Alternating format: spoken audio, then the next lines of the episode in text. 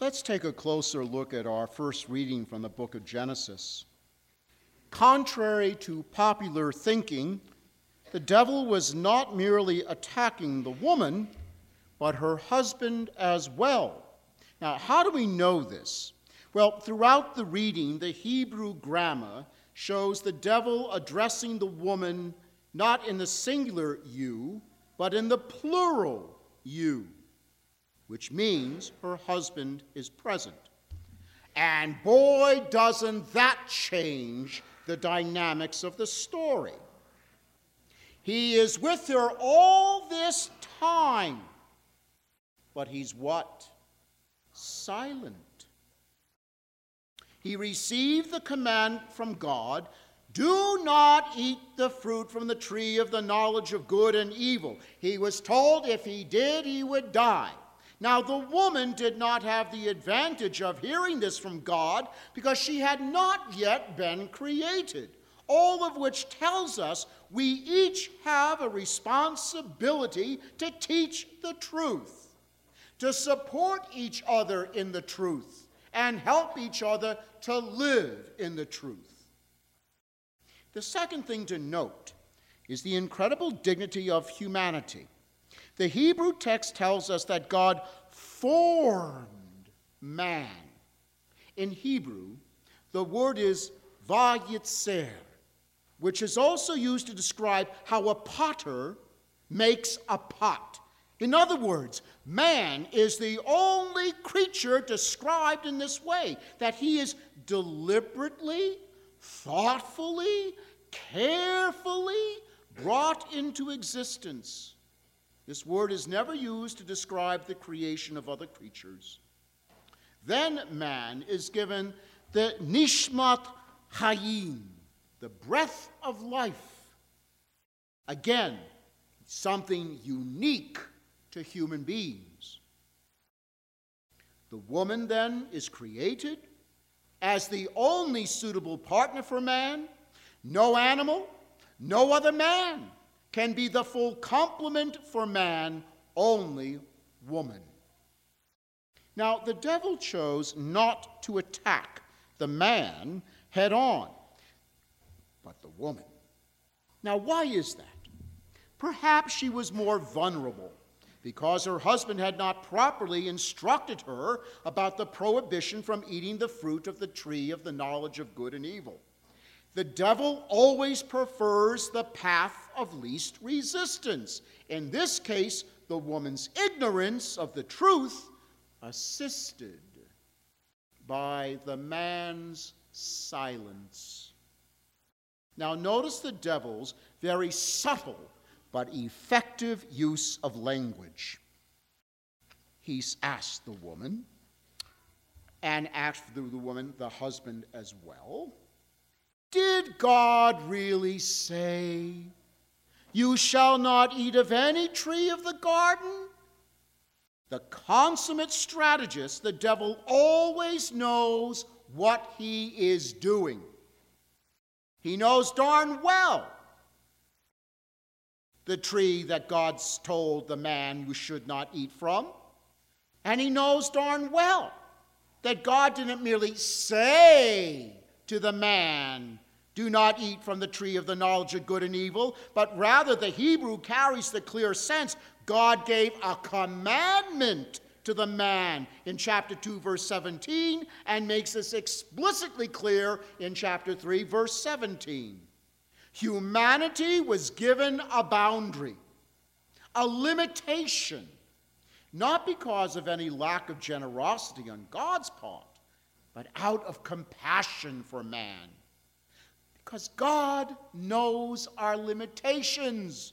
And more often than not, we do not. In fact, we don't want limitations. But there is no such thing as unbridled freedom. Not because God is mean spirited, but because man cannot handle unbridled freedom. Throughout human history, all kinds of social and political movements have been crafted to make us believe that we can only achieve genuine freedom if we reject God and rely on ourselves. That we, in essence, can become gods if only we will deny God and put our trust in our institutions, our government leaders, our government structures, or the state. And the results have always been and always will be the same tremendous suffering. It is an intoxicating illusion that we fall for over and over again. Back to the story. The woman was confused. Her husband did nothing to help. She knew they could eat freely of any tree but one, but she could not or would not name it. Now, why is that? Was she told, but forgot? Was she not told? Did she get her trees mixed up? We're left guessing. But the real issue is what she does with her ignorance. She does not consult her husband. Instead, she makes stuff up.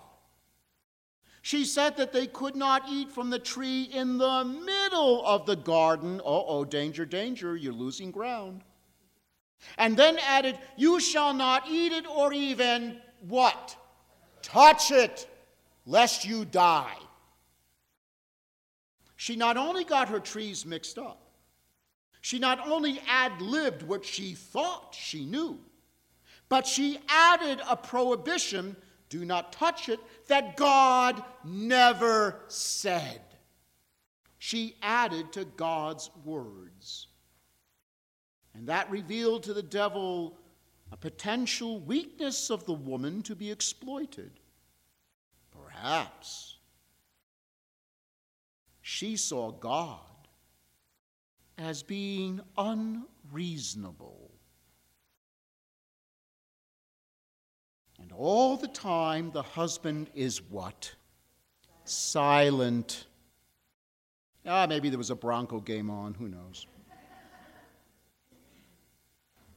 Ignorance and silence are the two greatest gifts we can offer the devil. He could now openly contradict God. You are not going to die. And then adds three irresistible temptations. He says to the woman and her husband, Your eyes will be opened meaning that they will be endowed with the supernatural powers of a God, that they will be equal to God. Oh, isn't that a good one? And as gods, they will know what is good and what is evil. The devil concocted the temptation beautifully to appeal to the visual sense, to appeal to the intellectual curiosity, and to appeal to a sense that perhaps human beings felt as if they were being denied God like attributes. And it worked. God's word rapidly receded, and the devil's word rapidly took its place. Both, both ate the fruit. And what the devil said came true. Their eyes were indeed open, but not to the glories of godhood, but to what? Shame about their nakedness. They hid from God. The harmony that once existed between them and God, between them and the order of creation, and between man and woman was now destroyed. And we are all still living with the consequences of this very ancient drama. In the gospel, the devil attempts to take on the new man, Jesus. Did the devil really know who Jesus was? Devil, you know, is just a creature, and the devil himself has his limitations. Did the devil see this new man as some kind of strange experiment of God's? Either way, the devil had to poke and prod this new man. And was he surprised when all his cleverness, even quoting Scripture to the author of Scripture, failed? We need to remember the devil knows the Scriptures better than we do. This all tells us that the devil is relentless in crafting temptations that are tailor made to our weaknesses. Let's take one simple example the choice not to come to Sunday worship. I don't care if you're a Protestant or a Catholic. It's the devil's trifecta. He gets us to deny ourselves the graces of the sacrament of the Eucharist to combat sin in our lives. He gets us to do his dirty work by denying ourselves from hearing our Lord Jesus in the gospel and remain ignorant of what all that Jesus is trying to do for us. And he gets us to act as his agents to spread evil by setting a poor example for others, enticing them to copy our evil. Well, I don't see them go to church, so why should I?